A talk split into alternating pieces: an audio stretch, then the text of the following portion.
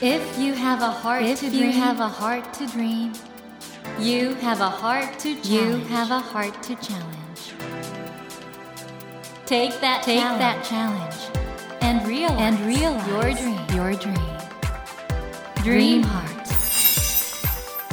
ドリームハート政教新聞がお送りします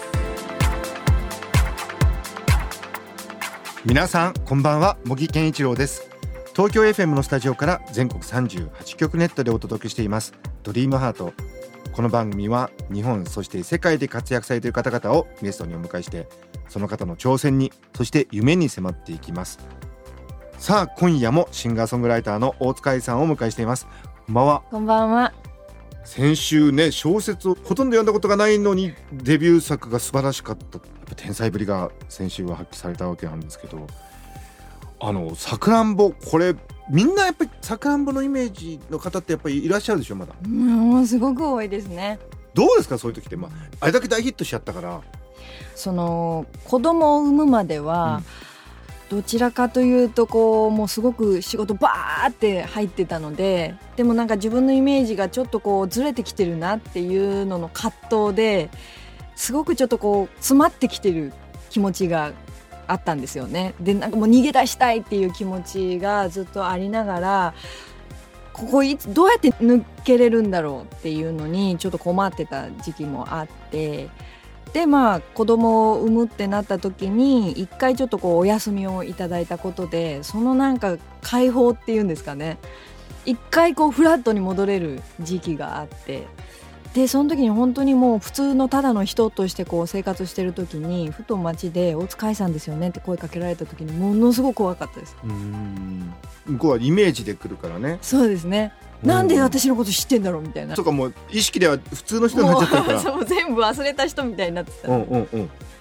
でまあ大塚愛ってこう言われたりこういう人なんだろうなってこう思われることにすごくこう葛藤とかあんまり嬉しくないみたいな時期もあって苦しんでたんですけどもう今となってはこう実際にお会いしておしゃべりすると思ってたんと全然違うって、ほぼ99%の方が言われます。あそうなんですか。えどういうふうにじゃあ逆にみんな思ってんのかね？なんかあるイメージがあるんですね。えっと、みんなおっしゃるのは、意外に普通芸能人っぽくないって言うんですよかね、きっと。うんとかあと全然女の子っぽくないとかうん。おっさんだとか。あのどっかでますますなんかピュアになってきてるっていうふうにおっしゃってましたけどね。ご自身ね。そうですね。だんだんともうあどうでもいいかなっていう感じにはやっとなってきて、うん。あー受け入れられるようになってきてはいます。なるほど。ということでそんな大塚愛さんもう今日はね音楽の話どんどん聞いちゃいますからね。ここからは皆さんあの大塚愛ワールドが大展開しますので。大塚さん。この後どうぞよろしくお願いします。お願いします。それでは今夜も詳しくお話を伺う前に大塚愛さんのプロフィールをご紹介します。大塚愛さんは1982年大阪府のご出身です。15歳から作詞作曲を始め2003年9月10日にシングル桃の花びらでメジャーデビューされましたそしてその年の12月17日にリリースしたセカンドシングルさくらんぼが大ヒットとなりますシンガーソングライターとしての活動のほかイラストレーター、絵本作家、そして楽曲提供など、クリエイターとしてマルチな才能を発揮し、ご活躍中でいらっしゃいます。そして先日、講談社が発行する小説現代の9月号に、初の短編小説、開けちゃいけないんだよを寄稿し、話題を集められていらっしゃいます。大塚愛さんは ABEX でどういう形でデビューされたんですか？えーっとですねもともと違うレコード会社でお世話になっていて、うん。うんでちょっとそこの動きがおっせえなと思って。おっせえなと。それでちょっと別のレコード会社にやっぱもう一回プッシュしようかなって思ってたんですけど ABEX だけ送ってなかったんですよね。あ、デモテープを？用はないと思ってたんで、うんうんうん。なんですけどもう私も短大を卒業するになっちゃって、うんうんうん。もうこのままだとプーになっちゃうんで 急がないとやばいと思ってもう ABEX さんもうん。ちょっともう一回送ろうと思って送ったらお返事いただいたんですね。その時送ったデモテープは桃の花びらとさくらんぼも入ってたんですか？入ってました。あそうですか。もうじゃあうちでやろうとそうですね。お電話いただいてあのエイベックスさんが気に入ったのは大好きだよっていう曲だったんです大好きだよ。あれも名曲ですよ。ありがとうございます。あじゃあその3曲が入ったんですか？デモテープで、そうですね。でやっぱエイベックスさんもちょっとさくらんぼだけ異質だから、うん。だけど面白いからやろうみたいな感じで言ってくださって、うんはい。それで実際に東京にまで来てうんうん一回歌ってみてとかいろんなことをやってるうちにこうもうトントントントンと話が進んでったという感じです。なんか最初あの楽曲提供っていうか自分が歌うとは必ずしも思ってなかったんですか？そうですね。声もあんまり良くなかったし歌もそんな上手くないからまあそっちの路線は無理だろうと思っててうん。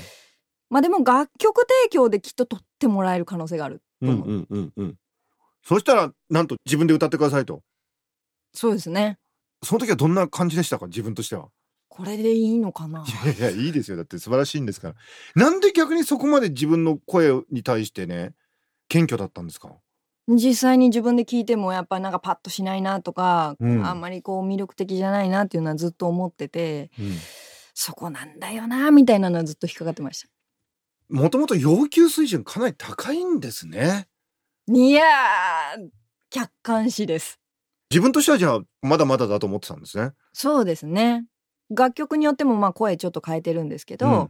その度にやっぱマイクもこだわってさらにこう EQ でもこだわって一番いいところまで声を作り上げて全部やっているので、うん。その自分の生の声っていうのがやっぱまだいけすかないところはあります。なんかこれ15歳から楽曲を書いてった。はい。もともと遡ると音楽に対する情熱とかやりたいって気持ちいつぐらいからやりたいと思ってやってたというよりも、うん他にできることが本当になかった。ちょっと待ってくださいよでもそんなこと言っても音楽そこまでできる人ってなかなかいないじゃないですかいやいやいややっぱプロの世界はすごかったです。特に今の若い子なんかもっとね自分で一人でも全部すごくできますから運が良かったなという感じですね。でも楽曲を作る才能は自分であるなとは思ってたんですか？まあ、正直さくらんぼは絶対売れると思って書いてました。いやてか実際売れたしあれもうキャッチーで聞いた瞬間に残るしだんだんな楽曲が書けちゃうんですかね。あれはちょっと頑張りましたけどうん。これ売れなかったらもうむしろ音楽業界に用はないなって思うぐらい。すごいでこれすねで売れなかったら何売れんだよ。当時は思ってて、うん。だけど実際にリリースした時に売れなかったんでうん。ちょっとあ終わったと思って、うん。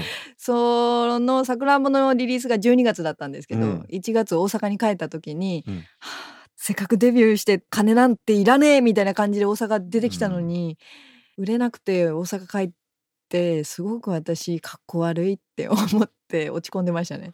で今のお話聞いてると本当にあのさくらんぼのあの楽曲のイメージの女の子と全然違いますね。リアル大塚愛は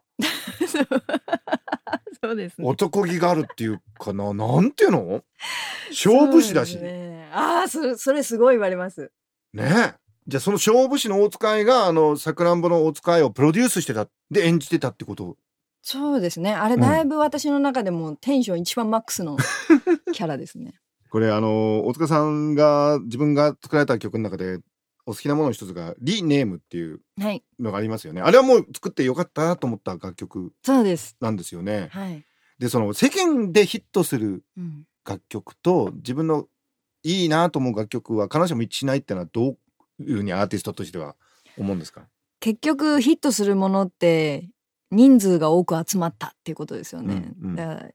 多くの人が受け入れやすいものがヒットするものであって、うんうん決してそれがじゃあいいかってなるとまたちょっとこう何がいいのかっていう基準が難しいですよね。うんうんうん結果音楽って好みなのでいいかっていうよりかは好みで選ばれてるのでなるほど。じゃあ日本の大多数の人たちがうんこれ好きだよねって思うものが、じゃあイコールいいものなのかってなると、それは別問題だなって思うんですよ。好みか。深いですね。そして僕大塚愛さんってすごいなと思うのはなんかあの焼肉ソングあるじゃないですか。和牛。黒毛和牛上塩タン焼きあんなあれどっから出てくるんですかあの発想って。まずあのタイトルからして。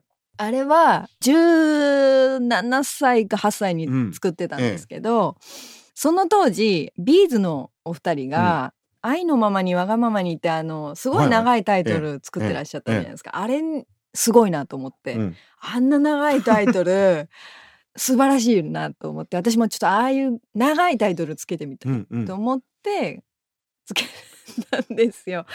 であれをテレビ番組に出た時に、うん、アナウンサーの方がものすごく真面目に紹介をしてくれる、うん、そのシュールさをちょっともう快感として楽しみたいと。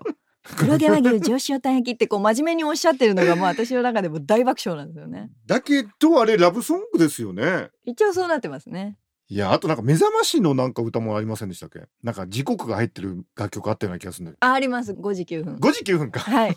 あれは同じ時期ですか？あれはデビューしてから作ったやつです。だからなんでああいう発想が出てくるのかなと思って。すごい天才としか言う。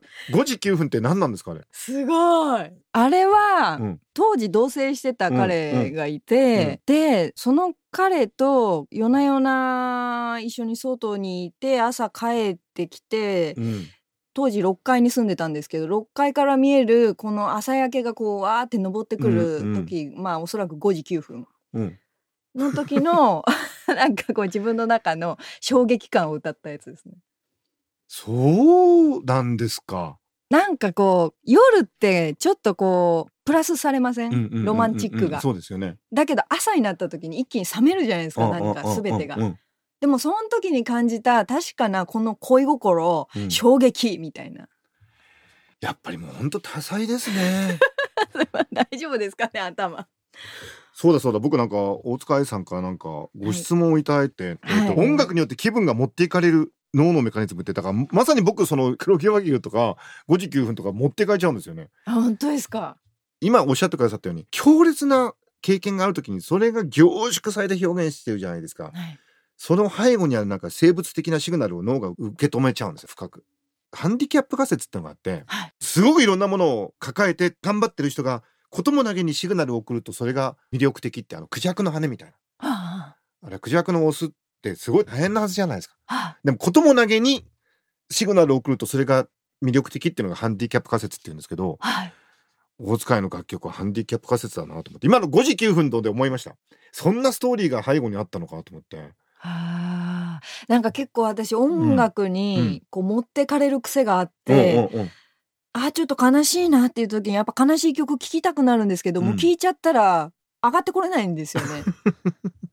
だけどその時にとりあえずでも聴きたくもないな 明るい曲と思うんですけど明るい曲だったりちょっと強めの自分になれる曲とかを聴くとやっぱちょっと気持ち回復するというかちょっと強い自分になれたりするっていうのはそれは脳がどういう変化えーとね、そのね戻ってくる方はリバウンドというかあの要するに一旦マイナスの方に振ってやった方が脳がこれはまずいって言うんであのプラスにするいろんなことをするんですよ。脳内物質出したりとか、はあ、それで戻ってこれるんですよ。はあなんか一旦下がって上がるっていうようなリバウンドみたいな現象だと思うんですけど。そこで大塚愛さんはあの写真もご趣味だということで、はい、この写真にまつわる楽曲と考えていいんでしょうかね？この恋愛写真という僕すごく好きな PV もすごい好きで。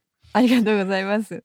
ちょっとなんか雰囲気のある映像ですもんねあれね。恋愛写真は本当にそのどっぷり私が本当に大好きだった人を、うん、を詰め込みすぎちゃって、うんうん、もう気持ちがもう止まらなくて、うん、であのー、実際にレコーディングする時に別れてしまってて、うん、それで レコーディングでもう歌えなくて、もう号泣しちゃって。えー、でなんとかレコーディングしたんですか？撮り直しました。もうその日は泣いて歌えないからっていうことで別日にしますいやそれがさっき言ったハンディキャップ仮説というかその強烈な生物的シグナルを受け止めるんですよねリスナーがね。そういうことがあるから。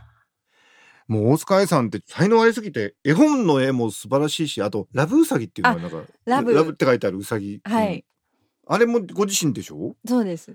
イラストはどんな時描くんですか？あれはもう全部落書きみたいないやいやいやいやいやいや。だったんで。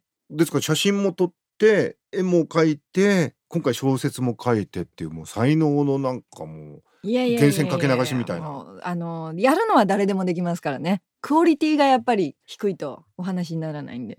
なんか本当にそういう一言一言にやっぱりアーティストとしての矜持というか プライドを感じますね。客観視です。客観視。これ客観視っていうのはその自己プロデュースも客観視だと思うんですけどこれって子供の頃から意外とやってたんですか、ああどうなんですかねでもこう自分は自分っていうのはすごくありましたね、うんうん。誰かと一緒のものがいいとか一切なかったですね。これだから三つ子の魂とか言いますけどどうでしょう？今後どうしちゃいますか？アーティストとして。いっぱいあります私。計画が。どういう？今ちょっと油絵をやってまして、え？だから油絵の作品いっぱい貯めて、え。まあ音楽とこう掛け算したりとか、はいはい。まあ、そこに写真も入れたりとか、うん。いろんなものをこうもうエンターテインメントをこう一個の会場とかにこう古典みたいな感じでやれたらいいなっていうのもあるし、あと子供がもっと大きくなってうん。家を出たりしたら、もう家なんかなくしちゃって、うん。世界中のホテルずーっと 旅回るとか。へえあそういろいろ計画があるんですね。したいなっていうんううんうんうんのですね。うんあと笠木静子さんを尊敬されてるっていうこれすごいディープじゃないですか やっぱあ最終的にはやっぱファンキーな女でいたいです。なんかポケットありすぎてすごいですね大塚愛さんこの番組はですね、はい夢とかチャレンジがテーマなんですけどこれからの夢チャレンジなんでしょうか？最終的には猫と暮らす。えそれなんかイメージがあるんですか？その猫と暮らしてる生活の。あ猫すごい好きなんですよね。うんうん。ただアレルギーなんですよ。え？そうなんですか？猫アレルギーなんですよね。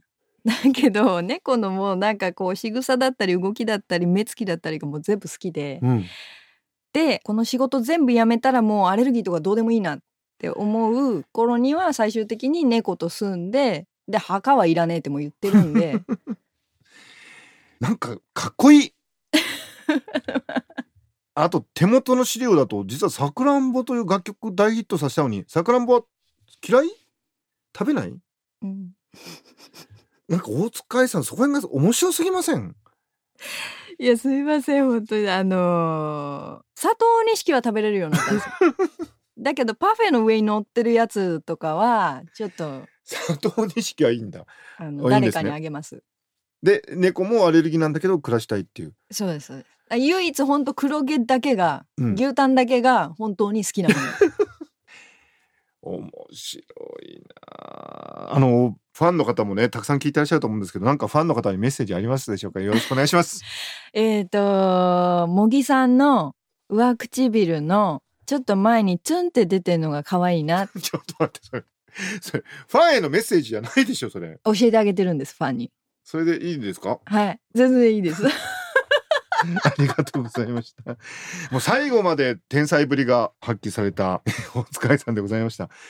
えー、2週続けてものすごい独創的なオリジナリティのある お話ありがとうございました。ありがとうございました。ということで森健一郎が東京 FM のスタジオから全国放送でお届けしています「ドリームハート今夜もシンガーソングライター大塚愛さんをお迎えしてお送りしました。Never let go of that dream. Never forget Never forget that challenge. heart to challenge. Dream Heart. 茂木健一郎が東京 FM のスタジオから全国38局ネットでお届けしてきました「ドリームアート今夜もシンガーソングライターの大塚愛さんをお迎えしました皆さんいかがでしたでしょうか？いや天才でしょう もうねさくらんぼを自分は食べないのにさくらんぼの楽曲書いちゃうとかこういうね創作への入り口がなんか独特というかピンポイントでご本人は何かをそこで掴んでるんだと思うんですよね。だからね恋愛だとか夢だとかそういうことについて我々が一般的に持ってるような感覚を超えたズバリここでしょうというところを探り当てる大塚愛というアーティストクリエイターのね凄さに触れたような気がします。そしてこれからの夢もね本当に素敵でしたよね。ひょっとしたら大塚さん世界を旅しながら猫と遊ぶそういう素敵なクリエイターとしてのファイナルステージっていうかそこに行った時になんか一番すごい作品作っちゃうんじゃないかなっていう遠い未来が楽しみになってきたそういうお話でした。さて番組では毎週3名の方に1000円分の図書カードと番組特製のエコバッグをセットにしてプレゼントしています。番組の感想などお書き添えの上ドリームハートのホームページよりご応募ください。お待ちしております。そして250を超える配信番組が聞ける音声サービスアプリオーディで茂木健一郎のポジティブ脳教室を配信中です。ぜひ聞いてみてくださいね。さて来週のお客様は劇作家で演出家としてご活躍中の鴻上昌司さんをお迎えします。鴻上さんは先日評論家の佐藤直樹さんと出された協調。同調圧力日本社会はなぜ息苦しいのかが注目を集めましたがこの同調圧力をテーマにお話を伺っていこうと思います。どうぞお楽しみに。それではまた土曜の夜10時にお会いしましょう。ドリームハートお相手は茂木健一郎でした。ドリームハート。政教新聞がお送りしました。